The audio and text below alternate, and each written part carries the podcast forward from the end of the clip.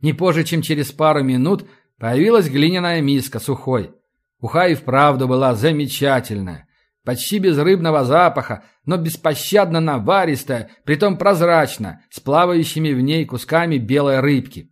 Под такую благодать пришлось еще водки себе налить и выпить. Как заставили. Пока я наворачивал уху, в трактир вошли двое. Один среднего роста, в плечах широченный, с изрядным при этом пузом, с длинными волосами, убранными в хвост и заросший до самых глаз бородой. Второй повыше, с чуть скуластым лицом, светлыми глазами и волосами. Борода и Баты. Почему бороду так прозвали, объяснять не надо. А вот Батый... Батый был татарином из Нефтекамска, за что кличку в честь монгольского хана и получил, чьей-то легкой руки – Разве что не похож был на носителя этого имени. Были они на пару с бородой владельцами торгового дома «Стрелец» и держали почти всю оружейную торговлю выше Твери. Числились пока третьей гильдией, но росли на глазах. Торговали они еще и доспехами и всякими кузнечными делами гномьей выделки. Была у них самоходная баржа и четыре грузовика. Им же я сбывал товар от гномов, который привозил не в торговый сезон. Я замахал им, и они сразу направились к моему столу. Пожали друг другу руки, похлопали по плечам, расселись, позвали Марину Ивановну. Через пару минут на столе уже стоял большой графин водки, большая же тарелка со всевозможными соленьями, дополнительная порция груздей. Перед Батым исходила пара муха, а вот Бороде принесли солянку. Борода по обыкновению взял инициативу в свои руки, разлил водку, поднял свою стопку, почти полностью скрывшуюся в его толстенных пальцах. «Ну, как говорится, за встречу», – произнес он басом, не блиставший оригинальностью тост. Но выпить за это никто не отказался. «Где пропал?» «Искали тебя вчера. Хотели дельце одно предложить», — сказал Батый, закусив. «На охоте был», — притворно-небрежно ответил я. «Голова, сто пятьдесят золотом за одну тварь предложил». «Это которая у ручейного пастухов пожрала?» «Ага, она самая». «И как?» — поинтересовался Борода. «Уже вексель получил с Ваньки Беляева, не без тайной гордости», — сказал я. «Нам типа монстры всякие на один зуб. Только награду объяви, как мы их за шкирку и в сумку». «Погодь», — удивился Баты. «Ты же на город за бесплатно работать должен. Или я чего-то не понимаю?» «За бесплатно тоже не всегда», а по очереди с другими», — пояснил я. «Сейчас вот бесплатная ходка получилась вроде как, но повезло с тем, что староста Ручейного в казну премию поймавшему передал, а я ее получил». «А что за тварь-то была?» — спросил Баты. «Демон его разберет. Магическая тварь. Умеет или телепортироваться, или так глаза отводить, что никто ее засечь не мог. И как ты засек?» «Секрет фирмы», — ответил я. Не стал я рассказывать историю своего везения, когда монстр решил меня на ужин себе пустить и сам ко мне пришел. Если бы я прямо под ноги себе не взглянул, чужой глаз почуяв, то сейчас бы тут ухи не ел. Повезло и повезло, им-то зачем это знать? А про умение свое чужие взгляды ощущать я вообще никому не говорил. Это мое секретное оружие. Узнает кто, и потеряю я главное свое преимущество. Взгляд я чувствую и магию. Колдовать вообще не могу. Лист сухой не переверну. Распознавать, что за чары, тоже не умею, но чувствую течение и очаги силы. В нынешнем мире у многих всякие способности прорезались. У кого какие. «А что предложить-то хотел?» — спросил я в свою очередь. «Ты гномом серые горы не собираешься?» — откликнулся Борода. «А чего надо?» Осторожно ответил я вопросом на вопрос. «Стволы винтовочные. У нас заказы с Твери на тридцать штук. Еще кое-чего по мелочи, но много». «Понятно», — я кивнул. Огнестрельное оружие, после того, как миры столкнулись, в этот мир пришло с людьми. До нас тут тринадцатый век на дворе был, да еще с примесью волшебной сказки. И выпускается оно по-прежнему на заводах пришлых. Никто другой не умеет сделать всей технологической цепочки, да и иные причины есть. Например, производство бездымного пороха всего на трех заводиках налажено, и состав его, равно как и всех компонентов, вроде азотной кислоты, защищен магически. А технологи под клятвой живут и охраняют их круглосуточно. Химия здесь и вовсе не развита, кроме алхимии разве что, которая к химии имеет отношение крайне отдаленное. Начнет кто разбираться, как пероксилиновый порох сделан, а он возьми да изгори немедля. И взрывчатка бабахнет, ее тоже всего на паре заводиков делают. И тоже она под защитой. Хватило пришлым ума сообразить, в чем их сила. Но частично аборигенные народы кое-что делали. Те же эльфы деревянные ложи заговоренные делали для винтовок, которые, например, не давали стрелять из оружия никому, кроме владельца. Иные заговоры, по слухам, меткости прибавляли, но не очень верю. Это все к эльфам, они и так стрелки необыкновенные. А вот гномы прочно заняли рынок всего, что делается из металла и предназначено для улучшения. Им, с их любовью к железному делу и трудолюбием, не лень возиться с изготовлением штучного товара. Массовое производство чего-либо наладить им их философия жизненная не дает. Мол, халтура получается. А если штучно? Специальные стволы тонкой обработки, усовершенствованные затворы, ударно-спусковые механизмы – все шло из подгорных мастерских. У меня не было, например, ни единой винтовки или ружья, чтобы на них не стояли какие-нибудь гномьи выделки детали. Более того, именно гномы с удовольствием делали что-то по твоим чертежам, и отчасти за это я был там желанным гостем, потому что вечно с какой-нибудь новинкой лез.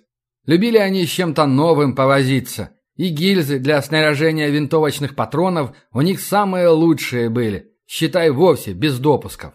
Лично я только ими и пользовался. «Можно съездить», — согласился. «У меня вся неделя свободна. В понедельник могу сгонять, к четвергу обернусь. Только стимулируйте вразумительно, чтобы мне хоть бензин отбить за эту поездку». «Тут не в цене дело.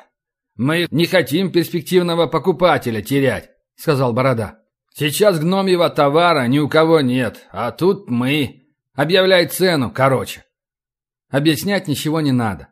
Если они клиенту дадут тот товар, который никто больше достать не может, то он потом к ним возвращаться будет.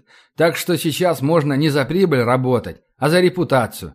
Им, в смысле за их репутацию, а я все равно за прибыль. Свою. 50 золотом я должен заработать.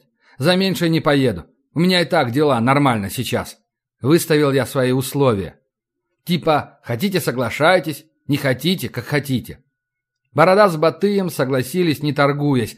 Видать и вправду, нужный клиент у них.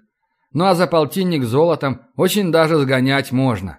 День туда, день обратно, пару дней там. Годится.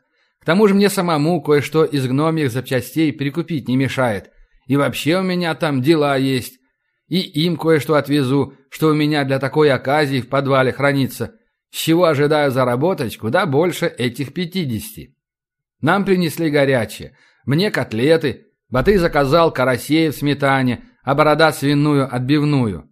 К рыбе он относился с недоверием и за еду ее не считал. Даже в свое время, будучи в подпитии, предлагал Митричу переименовать царь-рыбу в королевскую свинью. Но тот не согласился. Графин с водкой вновь обижал круг над лафитниками поделившись каждым граммами полста прозрачной жидкости. Тому же бороде принадлежала фраза «мясо без водки только волки едят». «Ну, давай за согласие», — объявил очередной актуальный тост борода. Опять все выпили, захрумтели оленями. Борода, причмокивая, высосал соленый помидор, аккуратно подхватив его пальцами из большой глиняной, расписанной по краю немудрящим рунным орнаментом миски.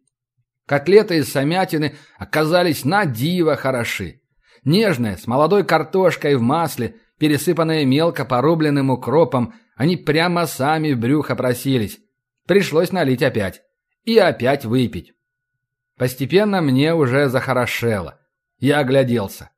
Царь-рыба была забита народом под завязку. Ни одного свободного места.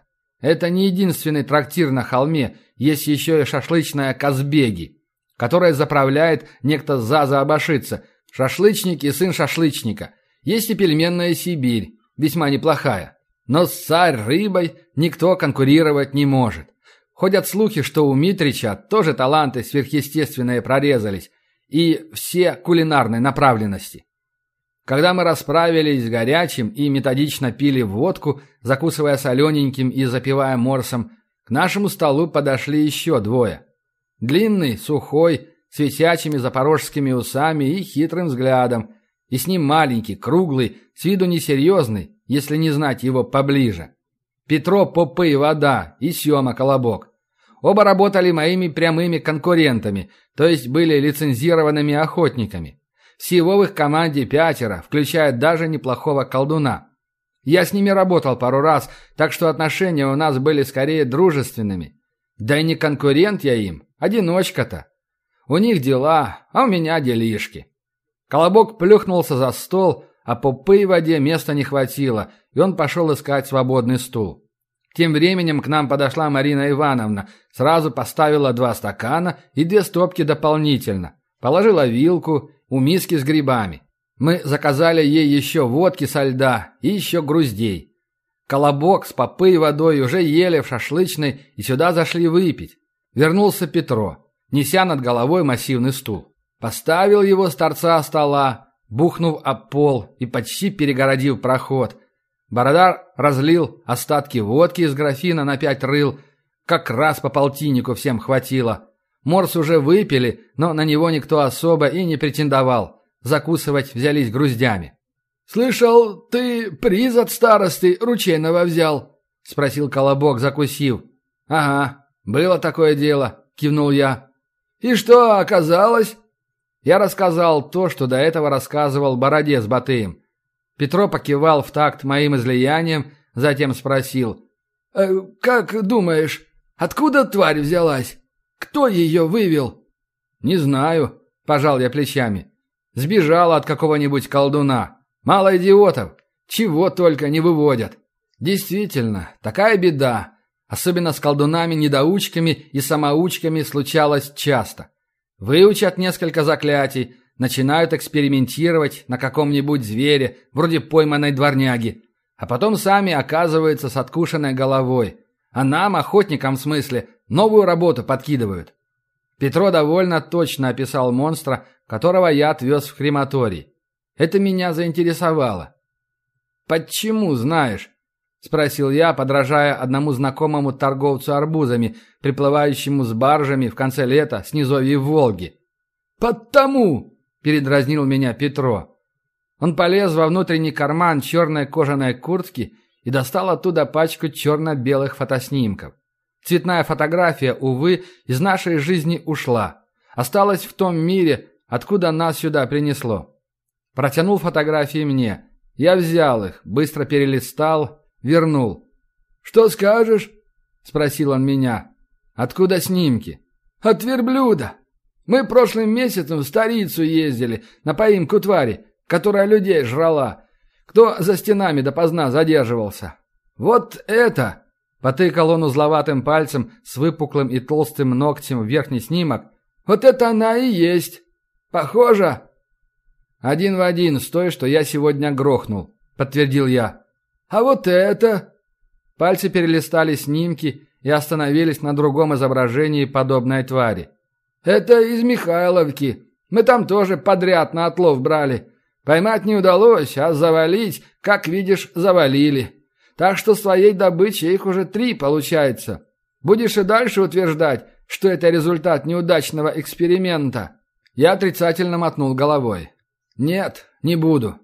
Это кто-то специально делает. Только вот зачем? Смысла не видно». «Очевидного, может, и не видно, а скрытый смысл. Он скрытый и есть», — сказал Колобок. «Кто делает, тот знает зачем». «Логично. А кстати, Действительно интересно, кто такими безобразиями занялся? И кто послужил исходным материалом для эдакой магической трансформы? Похоже, что кто-то гуманоидного типа. Другое существо превратить в подобное было бы сложно. Все же передвигалась тварь на задних ногах, и обезьянье в ней явно проглядывало. Либо над обезьяной поглумился колдун неизвестный, что маловероятно, либо над человеком или иной человекоподобной расой. Тем же гномом, например. «Петро, «А дальше у вас по этим тварям какие-то дела есть?» — спросил я. «Не, их пока в один случай никто не связывал. Но мы помаленьку над этим думать начали. Странно это все». Это естественно, что сами думать начали. Все подобные случаи все равно на нашу голову свалятся. И не только в окрестностях Великореченска. Так сложилось, что самые лучшие охотники в нашем городишке проживают. И заказы берут не только по Тверскому княжеству, но и из других. Охотники – люди рисковые и все больше лихие, склонные к анархии. И для них такой шебутной городок, как наш, самое лучшее место для жизни. И городку хорошо от нашего в нем присутствия. Это же север княжества, два дурных болота неподалеку. Кто здесь только не водится. Мы на город все больше бесплатно пашем, вместо налога. Вот и получается, что окрестности у нас всякой дрянью не наводняются. Я вот в городок этот из самой столицы, из Твери, два года назад перебрался. Обжился, привык и никуда уже отсюда не собираюсь. Жизнь тут как бы даже не богаче столичной. Очень уж хорошо городок расположен, на слиянии всех торговых путей. Работы и заработка всем хватает. Кому больше, кому меньше. Но нищеты у нас нет. Совсем. Весь берег пристанями, складами и лабазами застроен. Да вдоль стены у главных ворот тоже целое складское хозяйство. Товар течет отовсюду и всюду же расходится. Процветает Великореченск. Ну и столичные власти чрезмерной опекой не досаждают. Собирают налог, да и все. Возле городской управы стоит еще домик двухэтажный, где от князя представитель живет, и с ним отделение жандармов. Их работа представителя охранять, налоговую казну, тут, на месте, и в дороге. А зачем ее охранять на месте, ежели ее хранят в подвале первого гильдейского банка, а там и охрана, и магическая защита, и чего только нет и возит ее всегда с попутным военным кораблем, который поди, захвати. Вот и бездельничают. Вон четверо из них за дальним столом сидят и лыка уже не вяжут. Сидят с тремя артиллеристами, кстати. Городским общинам свои пушки по закону не положены, их из столицы княжества присылают с бойцами вместе. Вот и у нас в Великореченске стоит батарея из четырех бригадных гаубиц, готовых стрелять, куда скажут. И при них, естественно, пушкари. Впрочем, я и сам на звание первого трезвенника не претендовал. Наклюкался уже нормально, захорошело.